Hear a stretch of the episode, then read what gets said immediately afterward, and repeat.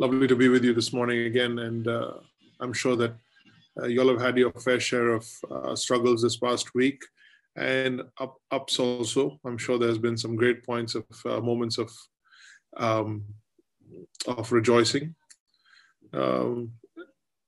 This past week, I've just been meditating on, particularly on Ephesians chapter 6, where he talks about the armor of God. So important, so important. I thought how funny it is when if you ever saw somebody with half an armor, that would just be so ridiculous. Either you wear the whole armor or you don't wear anything at all. Half an armor is just being absolutely unguarded and unprepared. As we move forward as a family, as a church, as a community, as believers, disciples of the Lord Jesus, it's important that we understand what this year is for us. Like we need to have a game plan, a strategy plan. We need to have, a spiritual goal for this year. And as I think about it, we were already, my goodness, it's already the 31st of January. The month is gone. And we are hurtling into the middle of this year real soon. But if you have your Bibles, Ephesians chapter 6, let me race through verse 10 to 18, reminding you that this is just a devotion. The main sermon or the main teaching is on the Bible Talks on the YouTube channel. It's already premiered at 9:30, and you can watch that at your convenience, but do watch it on a Sunday and make it your diet for Sunday. Sit down with a piece of paper or a notebook, pad, pen. Just make sure that you get into the passage of Scripture. So that's where I do my real teaching, just as a devotional thought before we go into go to the Lord's table.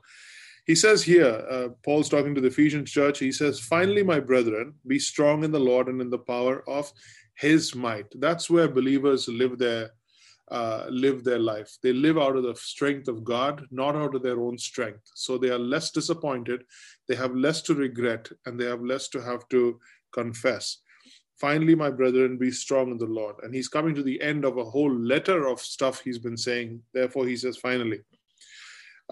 He starts by saying in verse 11, put on the whole armor of God. This is both a Roman analogy that is very familiar to the audience he's talking to. So everything is, they would have seen soldiers walking around, they would have seen the armor, and he's taking something very real, very, very relevant, something they see every day. And they are reminding himself of a spiritual analogy here. Put on the whole armor of God, because half the armor is just downright ridiculous. You are giving the enemy an invitation to come take you down. So I'm thinking, as members of Covenant Life, as a family, how are we dressed? Are we dressed to secure ourselves? Have we put on everything? Do we make it a point every week to ensure that every armor is put on? A person who puts on an armor goes through quite a ritual. It's quite a ritual, actually, because he makes sure from top to bottom he's wearing everything. Everything is tight. Everything is snug, because he's going to go into battle. He's not dressing up to go to the mall. He's not dressing up to just spend the day at home. He is going to battle. And when you go to battle, you make sure that you got everything. Why? Because you don't want the enemy to have an advantage. That's just plain sense. So he says in verse 11, put on the whole armor of God that you may be able to, it says stand, not fight. It says stand, because the battle belongs to the Lord. He's the one who's fighting our battles. This is a spiritual battle, and this is a psychological battle. This is a spiritual battle, and it's a psychological battle. It is not a physical battle. It is not a people or relational battle. It's not your mother-in-law. It's not the auto guy. It's not your boss. It's not the maid. It's a battle that's beyond us. So it's a psychological battle, and it is a spiritual battle. So he says, so that you may put on the whole armor of God, that you may be able to stand. So the whole thing about a believer, the entire accomplishment of a believer is just to be able to stand your ground. What and when do you need to stand your ground? When you're guarding ground. You need to stand your ground, and when you're guarding ground, you know what the meaning of the word foothold? The foothold phrase or word is an army phrase. It is a military phrase. When the enemy encroaches from off the sea onto the land or from wherever, he gets a little bit of piece of land. He gets onto land and captures just a little bit of the land. Once he's got that, then he can move his troops in. He can move reinforcements in. We've seen that happen in history, and that's why we have army at the border. We have defense at the border, because we have to stand our ground. We need to look up. Once he has a foothold, he sends his troops in, and then he starts taking more and more land.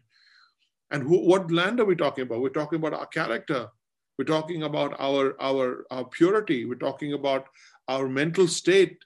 Once the enemy is in, once we have given him a foothold, that's all he needs.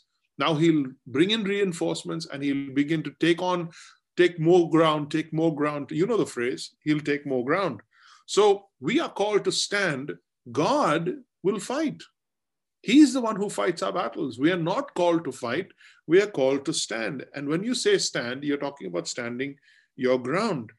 Verse 11, put on the whole armor of God, that you may be able to stand against what?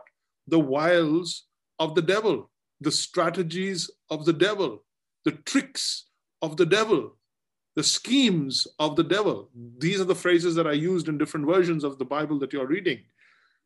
That means it is a psychological battle. Satan is not going to take you out physically. Satan is not going to take you out emotionally. He's going to take you out psychologically. If he can get into your thoughts, if he can make you think a certain way that is opposite of the way the Lord wants you to think, with your mind and thoughts cleansed by the water of the word, he's got you. He's got a foothold in your life. It all begins with your thinking.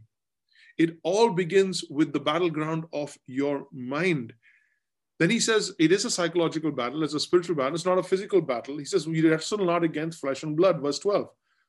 We wrestle not against flesh and blood, but against, look at the words he uses here, principalities, powers, rulers of this dark age, spiritual hosts of wickedness in the heavenlies. This is not a sermon, this is a devotion. Otherwise, I would have gone into every one of them and told you who they are. They are all different. And I would have told you who they are, but you can do the research. Verse 13, therefore, take up the whole armor. Why?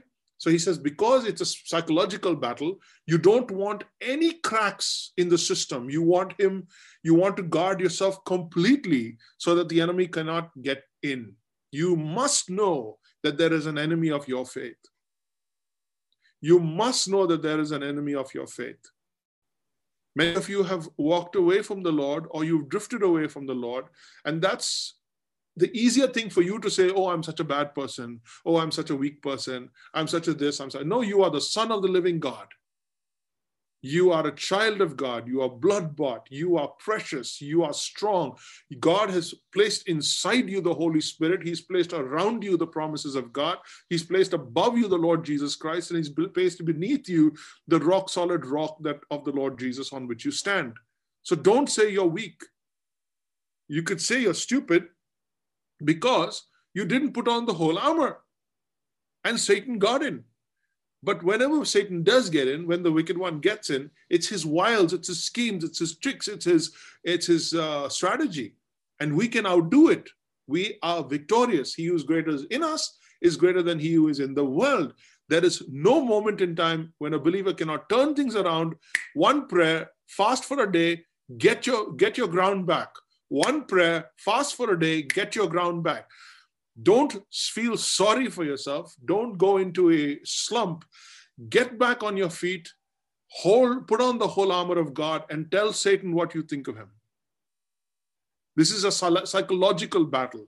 So get your mind back. Get your mind back. For we do not wrestle against flesh and blood, but against, and he lists those things. Verse 13, therefore take up the whole armor of God, that you may be, again he says, be able to withstand in the evil day, and having done all that, to stand. Verse 14, stand. So you get the picture. Stand, stand, stand, stand, stand, stand, stand your ground. Verse 14, stand therefore, having girded. Now he lists the armor. You ready for this? Now he lists the armor. The first thing in verse 14, if you're taking notes, is the belt of truth. If you don't know what's true, you're going to fall for a lie. Some people are so ignorant about the doctrines of their faith. They're ignorant because they don't want to be radical. They don't want to be, orthodox. They don't want to be, all into that, into the academic stuff. Okay, fine, congratulations. But the fact is that if you don't know the truth, you're going to fall for a lie. The truth of scripture, the truth of the doctrines of the faith are what keep you alive. It's what keeps you strong. And a believer's first, so let's talk CL, let's talk 2021. This year, I am going to review truth. I'm going to review the 11 fundamental doctrines of the faith. I'm going to make sure that I revise it every 3-4 months, every 6 months. I'm going to revise it and ensure that I have not been, my screws haven't come loose, that I have not begun to waver on the things that I have come to believe, the non-negotiables of my faith. And if you want to know what more about that, we can pick that up later. The second thing he says is, belt of truth. So that's the first one in verse 14. Then he says, having put on the breastplate of righteousness. That's your character, brothers and sisters. The breastplate covers your heart. It covers the purity of your life, your spiritual life. It's your character. So keep your hearts pure. Keep your hearts pure. What does that even mean? Pure water is essentially only water. Pure Christian is essentially only Christ. Only Christ. Nothing else, not Christ and this, Christ and that, only Christ, okay? That's verse 14. Move to verse 15. He says, and put on the shoes, as shoes for your feet, having put on the readiness given by the gospel of peace. What does that mean? Train to share the gospel. This year, I want to train to share the gospel. I want to know how to give the gospel in 1 minute, how to share the gospel in 3 minutes. How do I tell my story? How do I talk about Jesus? For those of you who have never, ever had a Jesus conversation with a friend or with a loved one or with a colleague or with a co-rider on the bus or metro, you've never opened up a conversation for whatever reasons, train yourself to do that. We'll have training and make sure that you know how to give it in a minute, in 3 minutes, in 5 minutes, how to tell the story about how Jesus saved you and what he has done for us. The fourth thing is as shoes, in verse 16, in all circumstances, take up the shield of faith. The shield of faith. This is outside of the armor. This is something you hold up to. The breastplate of righteousness is something you wear, but the shield you hold in your hand. This requires a little bit of mobility because you need to know where the darts are coming from. He says, with which you can extinguish all the flaming darts of the evil one. Those are doubts. Those are doubts and those are fears. What does Satan have against you and how does he shoot at you in a psychological warfare? In a psychological warfare, he shoots at you fears and doubts. Fears and doubts. I'm not talking about self-doubt. I'm not talking about self-doubt. You have enough of all of these gurus and motivational speakers to talk to you about self-doubt. I'm talking about doubting God, doubting his reality, doubting his presence, doubting his goodness. Yes, God is good, but is he good to me? Yes, God answers prayer, but will he answer my prayer? Yes, God is near, but is he near to me? Yes, God is holy, but is he too holy for me? This is the doubt of God. So what do we do? What are we going to do in 2021? We're going to surrender our fears and doubts. We're going to surrender our fears and doubts, and we're going to build our faith. In all circumstances, underline that, in all circumstances, take the shield of faith. You go out without a shield, he's going to get you, with which you can extinguish the flaming darts of the evil one. The shield of faith is your fellowship. Every time you stand in fellowship, every time you hang out with others whose faith is strong, Every time you spend time with God's people, your faith gets stronger and stronger. The more you spend time away from God's people, your faith gets weaker and weaker. You're basically now going out into a world without a shield, and then Satan's able to take you out. With what? With fears and with doubts. What are you primarily fearful about? You're fearful that God's not going to stand with you. You're fearful that God is not going to, he's not watching your back, or he's not going to provide for you. You're fearful because you don't know if you'll make it on your own, or whatever else fear you might have. Moving on to verse 17, the next piece of armor is the helmet of salvation. Where do you wear the helmet? On your head. Where is salvation? In the assurance of your mind. In the assurance of your mind. Romans chapter 12, verse 1-2. Renew your mind. Why? Because your thinking not only needs to be eradicated of the doubt and the fears, it now needs to be filled with the truth of God. It needs to, it's here that you know that you are saved. It's here that you know that you are saved. And where does assurance come from? It comes from being at the table, being at communion. The more you are at communion, the more you break bread, you are assured of your salvation. You are assured that you are part of Christ. Jesus said, eat of me. Eat of me. If you want to eat, if you want to want my life to flow in you, eternal life, then you need to eat of me. Eat of my flesh, drink of my blood. Horrible terminology in terms of if you think physically, but if you think of what Jesus is saying, he's saying it's partake of my life. So communion is where we do that. I am the bread of life that's come down from heaven. This is my blood which is shed for you. That's why communion is so very important and integral to the life of a believer. It is the only one of two rituals that we have that connect us to eternity. One is baptism and the other one is communion. So the helmet of salvation is the assurance. And I keep the helmet of salvation by maintaining my walk with the Lord, maintaining my character, maintaining my presence at the Lord's table, maintaining fellowship with others who are with me. Then he talks about the sword. The sword is the only offensive part of your armor. It's the only part with which you actually fight. And what are you fighting? You're fighting a psychological warfare, in which case you're fighting lies.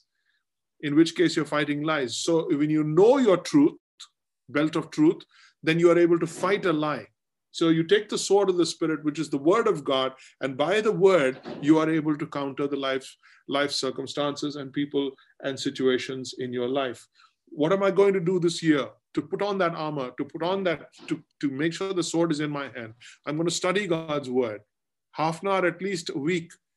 Sit with Pastor Jeremy's video or just open. There are hundreds of podcasts. There's speakers out there. Put on a podcast, listen to God's word, study God's word, break it down, chew on it, think through it.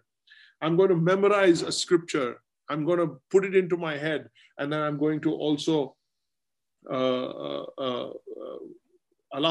God's word to rule my mind. Let God's word decide what stays in my mind, what doesn't. So that's the sword.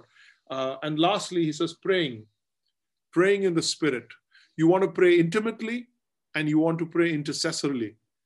You want to pray intimately and you want to pray intercessorily. Praying intimately simply means between you and God, there is a prayer life. There's a talking life. There's a conversation, non-stop conversation happening between you and the Lord. There is actual connection. You're hearing from him and you're responding to him. That's prayer. Talking to him is not prayer. Talking to him is not prayer. When you respond to what he has just said, that is prayer. Because now it's a conversation. And let him speak first. He's slightly bigger than you, greater than you, more important than you. Praying at all times in the Spirit. That means you are praying back his will. You're praying in accordance with his will. You're praying in response to his will. He says, with all prayers and supplications. With all prayers and supplications. To that end, keep alert with all perseverance, making supplication for all saints. Now he's talking about intercessory prayer. Pray for yourself by all means, but pray for others. When you pray for me, I pray for you, she prays for him, he prays for her, they pray for them. When we're all praying for each other, we are guarding ourselves. We are guarding ourselves from Satan's attack. Okay? Now, so far, we seem to be talking individually. Everyone put on your own armor. But do you know that Paul is talking to the Ephesian church? He's telling the church to put on the armor. He's telling the bride of Christ to put on the armor. So this is a corporate armor as well. So when we are all praying for each other, even for our unsaved relatives, even for our wayward children, even for our loved ones, relatives, when we are praying for each other, we are guarding the community so that he cannot get in. We are guarding each other so that he cannot get in. And every one of us goes through seasons of weakness, seasons of wandering, seasons of worthlessness. So when we do that, others praying for us guards us from Satan making the most of us or taking advantage of us when we are weak.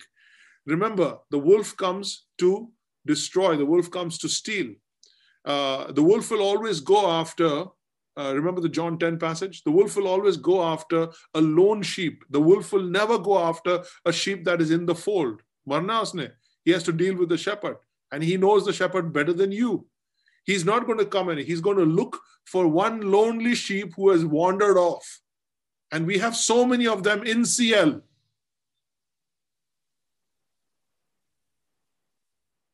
We have so many wandering alone sheep in CL. And we need to get down to praying for them. And we need to cover them with prayer, that they may come back into the fold and the wolf does not have a chance to take a shot at them, to grab them. We cannot afford to lose anybody. God is the one who's saving people. Jesus says, all that you bring to me, I don't leave. Nobody can take you out of my hand. Nobody can snatch you out of my hand. My Father is greater than me. Nobody can snatch you out of my Father's hand. So then shouldn't believers also be part of this sheep-keeping ministry? We must pray for each other and we must not let anybody wander, even for a week or 2 weeks. Ask the people even in this fellowship right here. Ask people, when you wandered off, when you walked away from the Lord, or when you drifted away and nobody came after you, didn't it last for years and months? Months and years? Didn't it do its damage, fair share of damage? How can we not love each other enough to hold each other close and cover each other with prayer? So there is intimate prayer and there is intercessory prayer. Paul says also pray for me. That is something to think about this morning, and I'm going to break it up and I'm going to make it into to-dos, into goals, spiritual goals for this coming year as we, a community of faith, take on the armor, put on the armor and secure ourselves from every end so that that fool, that serpent, that snake, the devil, does not have any foothold, does not have any place in our lives, in our community. We will fight for each other, we'll back each other up, and we will not turn on each other because we wrestle not against flesh and blood. It is a psychological battle. It is a spiritual war, armor, and we will not be found weak. May the Lord bless his word this morning.